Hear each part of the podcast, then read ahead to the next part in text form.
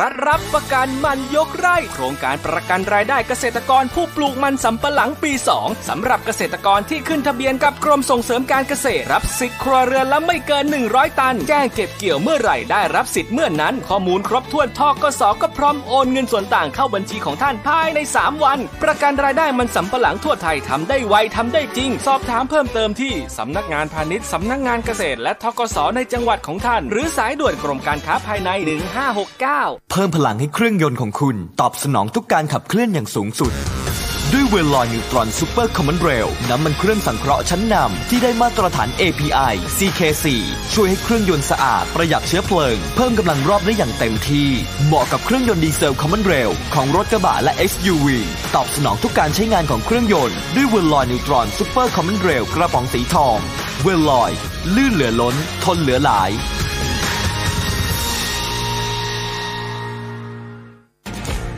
คุยกับผู้ประกอบการธุรกิจสตาร์ทอัพ เอส เอ็ม อี และให้คำปรึกษาไปกับสองผู้เชี่ยวชาญลัคนาสุริยงค์และชัตพรโยเหลาในรายการพอกล้าธุรกิจทุกวันจันทร์ถึงศุกร์ สิบเอ็ดโมง ถึงเที่ยงฟังสดๆทาง เอฟ เอ็ม เก้าสิบจุดห้า ออนไลน์ ดับเบิลยู ดับเบิลยู ดับเบิลยู ดอท สมาร์ทบอมบ์ ดอท ซี โอ ดอท ที เอช และ on mobile application SmartBomb Radio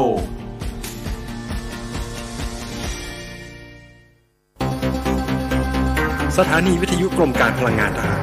พลังงานทหารพลังการทำไทย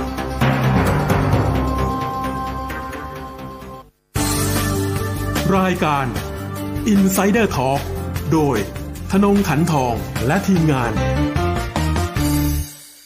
สนับสนุนโดยออดาสครีมย้อมผมปิดผมขาวในห้านาทีใช้สะดวกติดทนนานย้อมง่ายหอมละมุนอรุณสวัสดิ์ท่านผู้ฟังทางมิติข่าว เก้าสิบจุดห้า ครับในเวลาของรายการ Insider Talk วันนี้เราพบกันเช้าวันอังคารที่ห้ามกราคม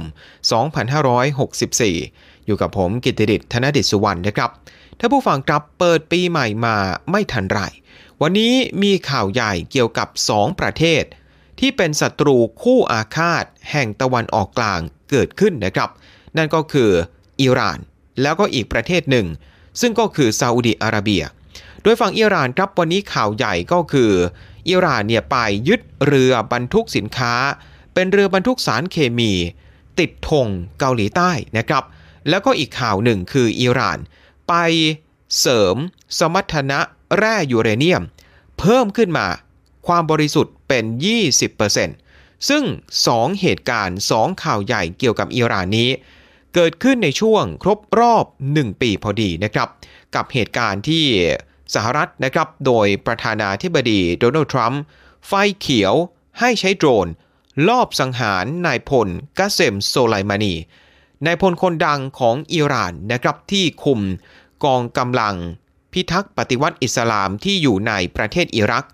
แล้วก็การลอบสังหารนั้นเกิดขึ้นในกรุงแบกแดดของอิรักเมื่อหนึ่งปีที่แล้วนะครับขณะที่ข่าวใหญ่ของฝั่งซาอุดีอาระเบียกันบ้างล่าสุดครับเป็นข่าวใหญ่จริงๆเพราะเตรียมที่จะคืนดีกลับมาสารสัมพันธ์ทางการทูตกับประเทศกาตาร์อีกครั้งหลังจากที่ทะเลาะกันนะครับตัดสัมพันธ์กัน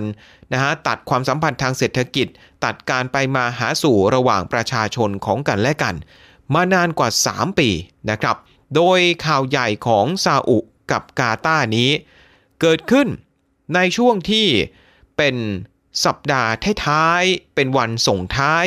ของรัฐบาลประธานาธิบดีโดนัลด์ทรัมป์นะครับที่หนึ่งในนโยบายด้านการต่างประเทศของทรัมป์เนี่ยก็คือการที่ทรัมป์นะฮะบอกว่าจะสร้างสันติภาพให้เกิดขึ้น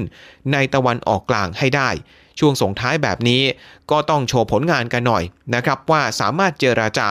สามารถสร้างสันติภาพทำให้ประเทศที่เคยบาดหมางกันมาคืนดีกันได้จริงๆโดยเฉพาะกรณีของซาอุกับกาตาร์ที่ทั้งสองประเทศต่างฝ่ายต่างก็เป็นพันธมิตรที่สำคัญของสหรัฐกันทั้งคู่นะครับ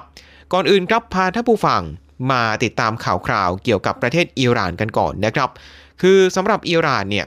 ข่าวใหญ่คือเมื่อวานนี้ครับทางกองกำลังพิทักษ์ปฏิวัติอิสลามนะครับหรือว่า ไอ อาร์ จี ซี ได้ไปยึดเรือซึ่งติดธงเกาหลีใต้นะครับแล้วก็เป็นของบริษัทที่ขนส่งเนี่ยของเกาหลีใต้แท้ๆนะครับ ไปยึดแถวแถวหน้าน้ำในอ่าวเปอร์เซียแล้วก็ได้ควบคุมตัว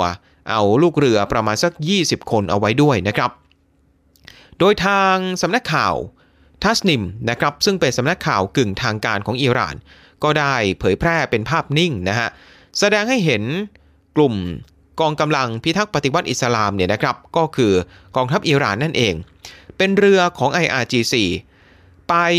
นำทางนะฮะคอยทำให้เรือบรรทุกนะครับสารเคมีของเกาหลีใต้ที่มีชื่อว่าฮันกุกเคมีเนี่ยเดินไปนะฮะเดินทางแล่นไปบริเวณเมืองท่าของอิหร่านนะครับเพื่อไปจอดเอาไว้ก่อนซึ่งเรือของเกาหลีใต้ลำนี้เองนะฮะมีรายงานบอกว่าบรรทุกเอทานอลนะครับเอาไว้ถึง เจ็ดพันสองร้อย ตันด้วยกันนะครับในขณะที่ทางรัฐบาลของเกาหลีใต้เองก็ออกมายืนยันนะครับว่ามีเรือบรรทุกสารเคมีถูกทางการอิหร่านยึดเอาไว้จริงๆโดยอยู่นะฮะตอนที่โดนยึดนะฮะตอนที่มีการเข้ามาควบคุมเนี่ยตอนนั้นเรือของเกาหลีใต้อยู่นอกชายฝั่งของประเทศโอมานแล้วทางรัฐบาลเกาหลีใต้เองก็เรียกร้องนะครับให้ทางอิหร่านปล่อยลูกเรือแล้วก็ปล่อยให้เรือบรรทุกสารเคมีลำนี้แล่นต่อไปโดยเร็วที่สุดนะครับตามรายงานข่าวบอกว่าสำหรับต้นทางเนี่ยมาจากท่าเรือในเมืองเอ่อจูบาอิลในประเทศซาอุดีอาระเบียนะครับแล้วก็จุดหมายปลายทางเนี่ยคือจะแล่นไปยังเมืองฟูไจราในประเทศสหรัฐอาหรับเอมิเรตส์สำหรับลูกเรือยี่สิบคนของ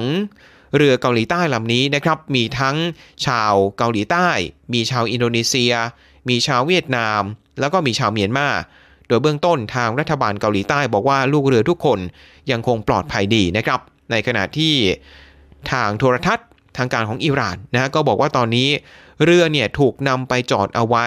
ที่เมืองท่าชื่อว่าบันดาอับบาสนะครับนอกจากนี้ฮะล่าสุดเองไม่แน่ใจว่าเรื่องนี้จะกลายเป็นประเด็นตึงเครียดระหว่างเกาหลีใต้กับอิหร่านหรือเปล่านะฮะคือจะเผชิญหน้ากันไหมล่าสุดทางกระทรวงกลาโหมของเกาหลีใต้ครับได้ส่งนะฮะหน่วยของกองทัพนะฮะเป็นหน่วยต่อต้านโจรสลัดบุกไปยังช่องแคบฮอร์มุสเลยนะฮะโดยประกอบไปด้วยทหารประมาณสามร้อยนายแล้วก็มีเรือพิฆาตนะฮะเรือรบนะครับระวางน้ำหนัก สี่พันสี่ร้อย ตันด้วยถ้าผู้ฟังเองมีคำถามไหมครับว่าทำไมถึงต้องเป็นเรือของเกาหลีใต้ทำไมไม่เป็นเรือของชาติอื่นเกาหลีใต้แน่นอนฮะก็เป็นพันธมิตรที่สำคัญของสหรัฐอเมริกาแต่ทำไมต้องเจาะจงเรือลำนี้แรกเริ่มเดิมทีสื่อในอิหร่านเนี่ยอ้างแบบนี้ครับบอกว่าที่ทางกองทัพอิหร่านต้องไป เอ่อ เรียกว่ายึดเรือลำนี้มาเนี่ยก็เพราะว่าทางเรือของเกาหลีใต้ลำนี้ไปสร้างมลพิษให้กับ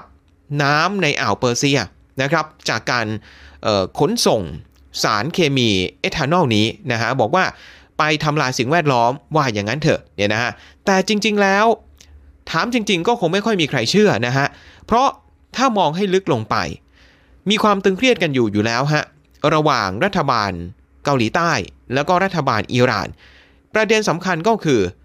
เงินฮะเงินจำนวนมหาศาลเลยของอิหร่านมันไปถูกอายัดเอาไว้ในธนาคารของเกาหลีใต้ซึ่งทางเกาหลีใต้เองทางธนาคารเนี่ยก็บอกว่าก็ต้องปฏิบัติตามมาตรการคว่ำบาตรทางเศรษฐกิจของสหรัฐต่ออิหร่านซึ่งก็สืบเนื่องมาอีกทีหนึ่งนะฮะจากกรณีที่รัฐบาลของทรัมป์ไปถอนสหรัฐออกจากข้อตกลงนิวเคลียร์อิหร่านเมื่อปีสองพันสิบแปดจากนั้นสหรัฐแล้วก็ประเทศพันธมิตรก็ร่วมไม้ร่วมมือกัน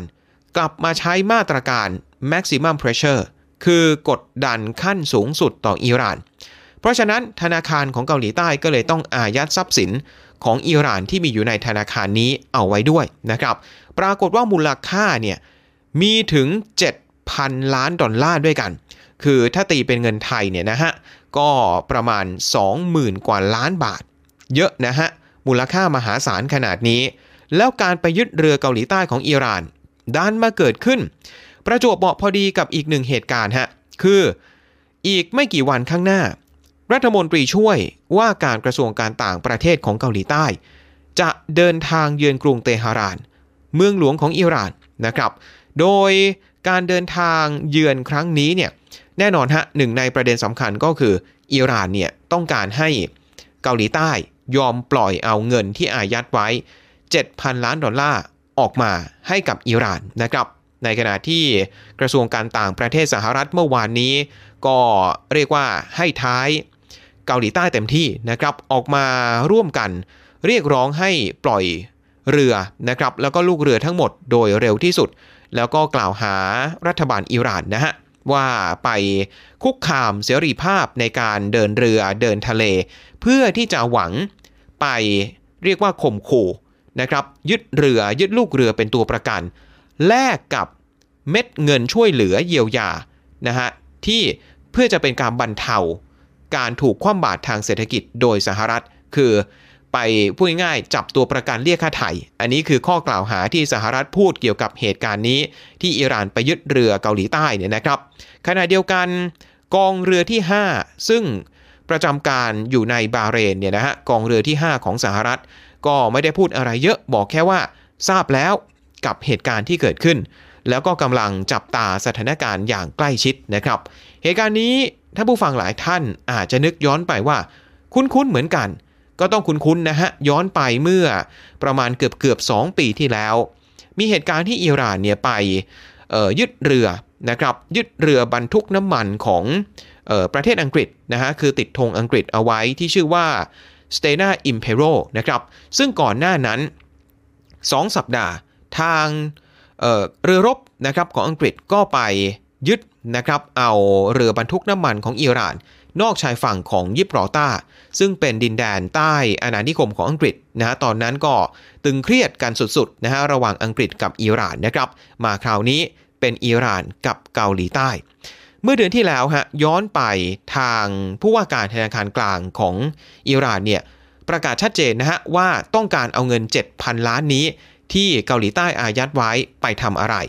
ซึ่งก็คือการเอาไปซื้อวัคซีนป้องกันโควิด สิบเก้า นั่นเองนะครับซึ่งอิหร่านก็เป็นหนึ่งในประเทศนะฮะที่ร่วมวงกับองค์การอนามัยโลกนะครับในหลายสิบประเทศนะครับภายใต้โครงการ โคแว็กซ์ ที่เอาเงินมาลงขันกันว่าอย่างนั้นเถอะนะฮะประเทศต่างๆประเทศไทยด้วยเอาเงินเอางบประมาณมาลงขันกันเพื่อไปซื้อวัคซีนแล้วเอาวัคซีนมาแจกจ่ายให้กับประเทศต่างๆทั่วโลกโดยประเทศที่กำลังพัฒนาหรือว่าประเทศยากจนก็จะได้วัคซีนจากโครงการนี้ในราคาถูกนะฮะถูกกว่าที่บรรดาประเทศเล็กๆน้อยๆเนี่ยจะไปเจรจาเองซึ่งอาจจะไม่มีกำลังทรัพย์หรือว่าคอนเน็กชันนะครับทางการทูตมากพอนะฮะอิหร่านทำไมต้องเร่งซื้อวัคซีนไม่แปลกครับปัจจุบันอิหร่านเป็นประเทศที่มีผู้ติดเชื้อโควิด สิบเก้า สะสมมากเป็นอันดับที่สิบห้าของโลกนะครับติดเชื้อสะสมตอนนี้อยู่ที่หนึ่งล้านสองแสนกับอีก สี่หมื่นเก้าพันห้าร้อย คนในขณะที่ผู้เสียชีวิตอยู่ที่ ห้าหมื่นห้าพันหกร้อยห้าสิบ คนนะครับนอกเหนือจากข่าวการยึดเรือเกาหลีใต้แล้วเมื่อวานนี้อีกหนึ่งข่าวใหญ่เกี่ยวกับอิหร่านก็คือการที่รัฐบาลอิหร่านนะฮะได้กลับมาเพิ่มเสริมสมรรถนะแร่ยูเรเนียมให้มีความบริสุทธิ์อยู่ที่ ยี่สิบเปอร์เซ็นต์ ซึ่งการกระทำของอิหร่านนี้นะครับเกิดขึ้นที่โรงงานนิวเคลียร์ซึ่งอยู่ใต้ดินในเมืองฟอร์โดฟอร์ดาวนะครับทางรัฐบาลอิหร่านเนี่ยก็จริง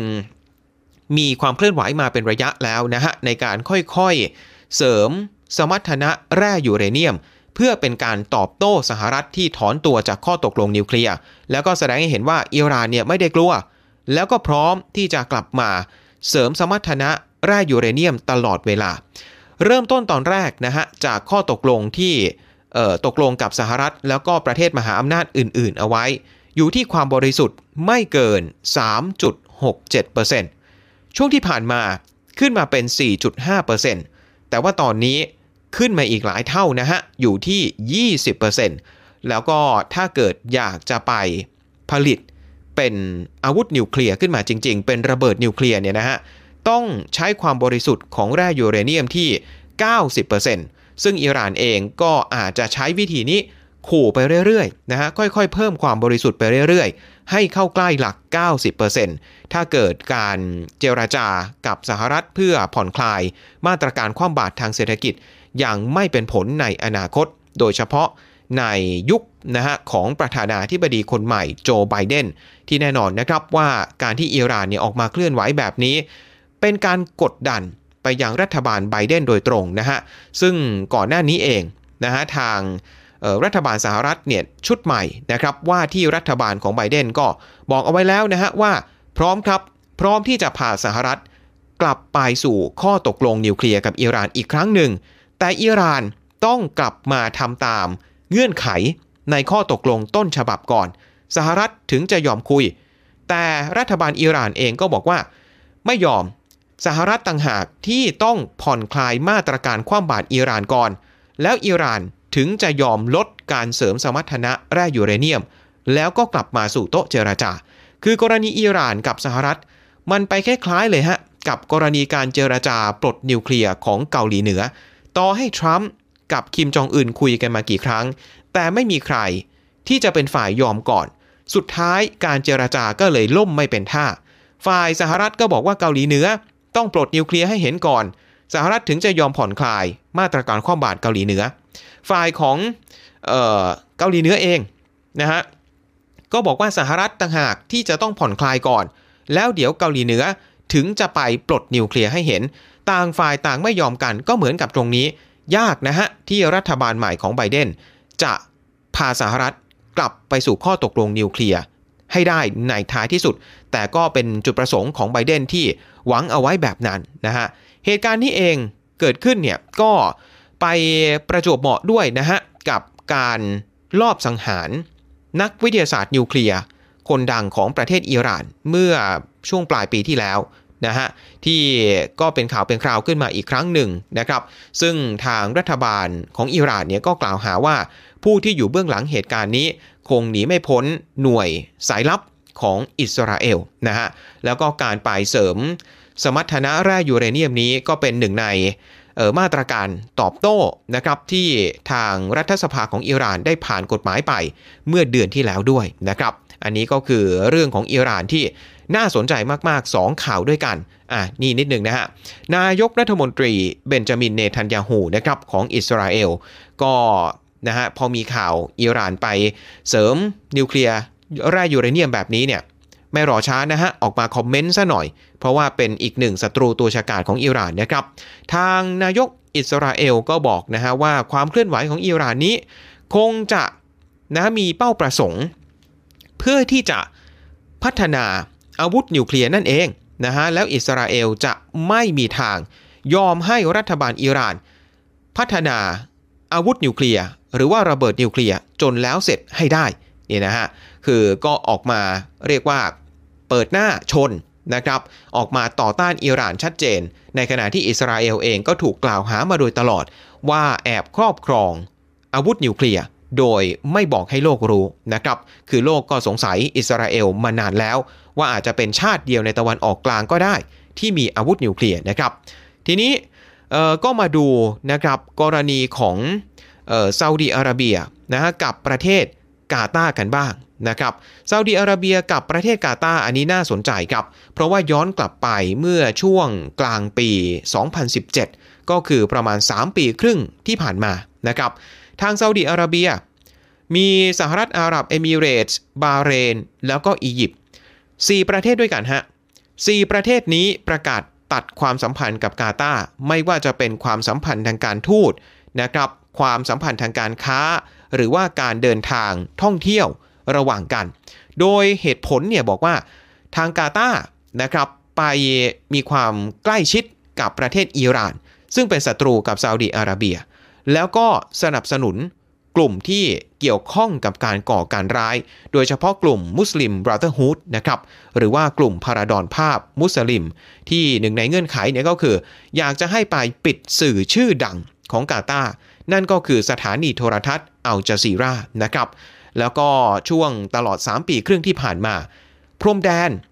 ระหว่างซาอุกับกาตาร์ซึ่งติดกันแท้ๆเนี่ยแทบจะไม่มีความเคลื่อนไหวเลยนะฮะ นอกเหนือไปจากช่วงพิธีฮัจญ์อันศักดิ์สิทธิ์สำหรับชาวมุสลิมทั่วโลกนะครับก็มีการยอมเหมือนกันให้ชาวกาตาร์บางส่วน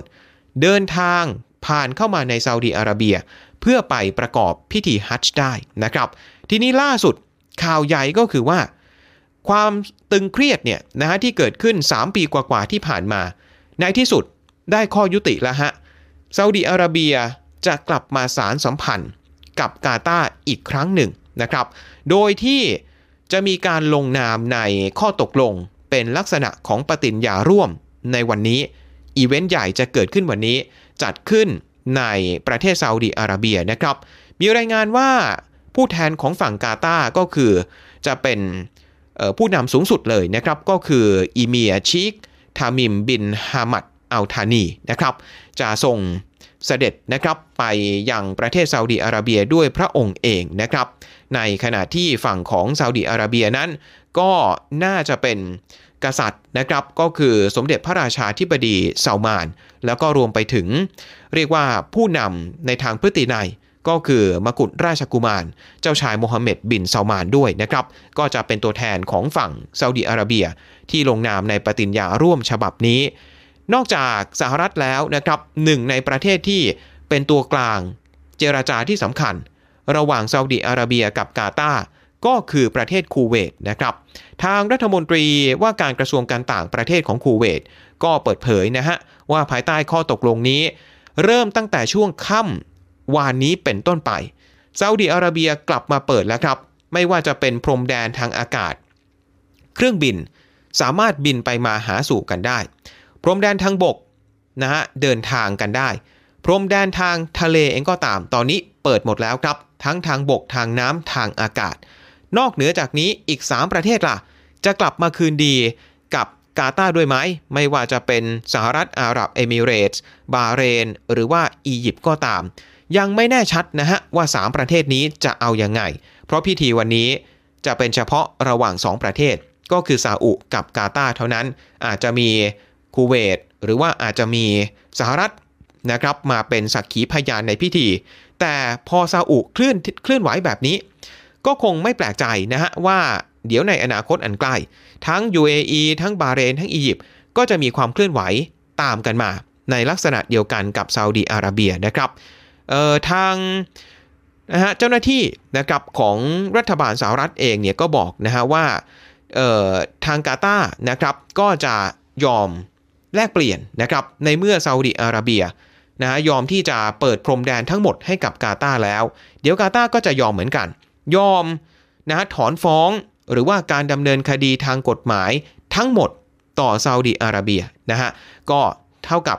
ต่างฝ่ายต่างถอยคนละก้าวนั่นเองนะครับกลับมาเป็นมิตรกันอีกครั้งหนึ่งซึ่งแน่นอนนะฮะว่าทุกประเทศครับไม่ว่าจะเป็นฝั่งซาอุฝั่งของกาตาร์ก็ตามต่างก็เป็นพันธมิตรที่สำคัญสำหรับสหรัฐโดยเฉพาะในทางยุทธศาสตร์ความมั่นคงกาตาร์นั้นเป็นประเทศนะฮะที่เป็นฐานที่มั่นของฐานทัพสหรัฐที่ใหญ่ที่สุดในตะวันออกกลางนะครับในขณะที่บาห์เรนนะฮะเป็นประเทศนะฮะที่สหรัฐเนี่ยมีกองเรือตั้งอยู่ในขณะที่ซาอุดิอาระเบีย ยู เอ อี เองก็มีทหารสหรัฐประจำการอยู่เช่นกันนะครับแล้วก็เป็นไปตามแนวทางนโยบายด้านสันติภาพตะวันออกกลางของทรัมป์แล้วก็บุตรเขยของทรัมป์ด้วยนะครับก็คือนายจาเร็ดคุชเนอร์นะฮะผู้ที่แต่งงานกับอีวานกาทรัมป์ลูกสาวหัวแก้วหัวแหวนของทรัมป์ซึ่งทรัมป์เองก็มอบหมายนะครับให้คุชเนอร์ซึ่งเป็นชาวยิวเนี่ยไปเป็นผู้แทนเจรจาอยู่โดยเฉพาะเบื้องหลังเพื่อเอ่อเรียกว่าทำดีลให้เกิดขึ้นให้ได้นะฮะเพื่อสร้างสันติภาพในตะวันออกกลางตามที่ทรัมป์อ้างเนี่ยนะฮะโดยก่อนหน้านี้ถ้ายังจำกันได้เมื่อปีที่แล้วนะครับท่านผู้ฟังที่คุชเนอร์เองถือว่าเป็นเบื้องหลังสำคัญทำให้อิสราเอลเนี่ยไปเปิดการทูตกับประเทศในโลกอาหรับเพิ่มในอีกหลายประเทศไม่ว่าจะเป็น ยู เอ อี บาห์เรนซูดานหรือว่าโมร็อกโกเองก็ตามนะครับแล้วก็จุดประสงค์สำคัญของสหรัฐก็คงหนีไม่พ้นการไปรวมเอาพันธมิตรในตะวันออกกลางไม่ว่าจะเป็นอิสราเอลซาอุดิอาระเบียหรือว่ากาตาร์เนี่ย